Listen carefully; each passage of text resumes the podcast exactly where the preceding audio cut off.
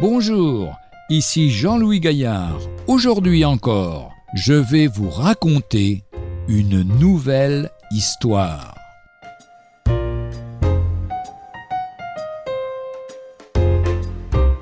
Les regrets de Bismarck. Le prince de Bismarck, l'un des principaux artisans de la puissance allemande, jugeait ainsi sa propre œuvre à la fin de sa vie je n'ai rendu personne heureux, ni moi, ni les miens, ni qui que ce soit.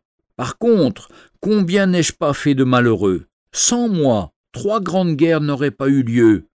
Quatre-vingt mille hommes n'auraient pas péri. Leurs parents, leurs femmes, leurs enfants n'auraient pas été plongés dans le chagrin et le deuil. Quoique j'ai réglé cette question devant Dieu, il me reste le regret d'avoir derrière moi à côté du peu de joie que m'ont procuré mes succès, toute une vie de soucis, de contrariétés et de peines. Cette confession peut paraître surprenante dans la bouche d'un homme couvert d'honneur.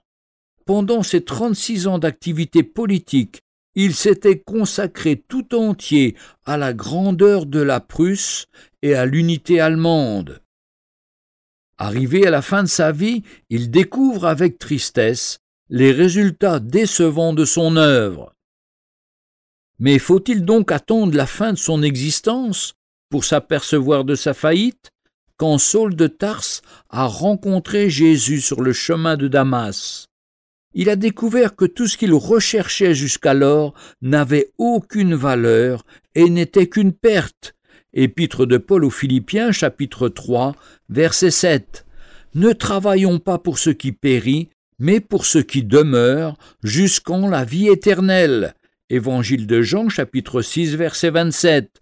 Prenons contact avec Jésus-Christ, il remettra de l'ordre dans nos vies pour notre bonheur éternel.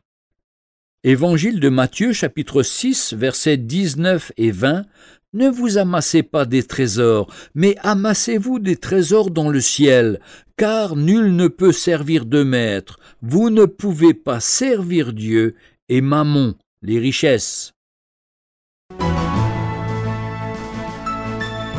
Retrouvez un jour une histoire sur www.365histoire.com.